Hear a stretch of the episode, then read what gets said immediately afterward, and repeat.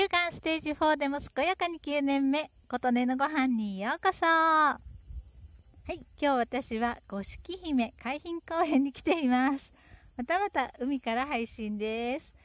前回のね鹿島の海よりもね前回鹿島の海はちょっとプールみたいって言ったんですけどこちらは波がザブンザブンってくる感じでねその波を越えていって泳ぐのが楽しい感じです。海ではね海の透明度はやっぱりね鹿島の海岸の方がね綺麗でしたけど今日は前回よりも晴れていて空にね天使の雲みたいなのが見えたりね入道雲もいっぱいで空が青空でとっても気持ちがいいです。遠くにね見える島に向かって泳いでみたり山や天使の羽を見上げて泳いでみたり楽しんでいます。でねえーと、とちらの五色姫海浜公園はこの辺りが赤緑黄黒白の5色の美しい小石があるため五色浜と呼ばれているということです。なんかねビーチバレーの大会とかもこの海浜公園で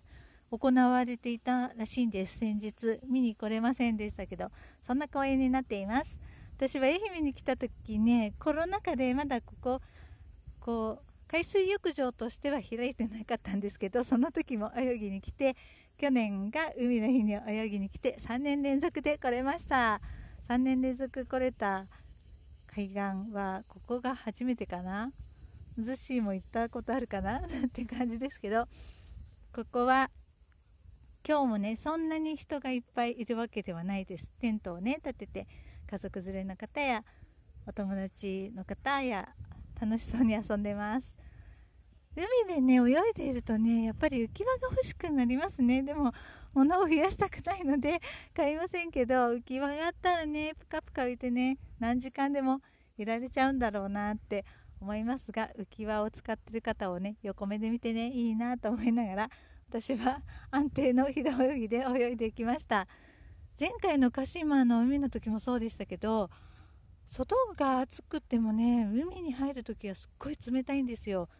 こうしばらくね足だけ使ってねえいやと思って使わないとね入れないのでやっぱり海水浴は暑い時に入るんでしょうっていう私の持論がですね 証明されたような形になっております。今日は五色浜海水浴場海浜公園かで泳いでいるよっていうまたまた海水浴の配信でした。8月ねあっという間に過ぎていっているので今年はね8月は夏を感じる月間と決めてよかったなと思っています。決めていなかったらね海水浴もこんなに来れたかなと思っていますがまだまだ夏あと8月もまだあとちょっとあるので頑張って夏を貪欲に楽しみたいと思います。海水浴にねなんでそんなに来るのって思う方もいらっしゃるかと思うんですけどやっぱりね海水浴って体にすごくいいと思うんですよ。砂浜でねあのアーシングもできるしね。あとタラソセラピーもね体にいいって言われてるじゃないですか。なんか自然の中にねすっぽり入り込んでこう遊ぶ？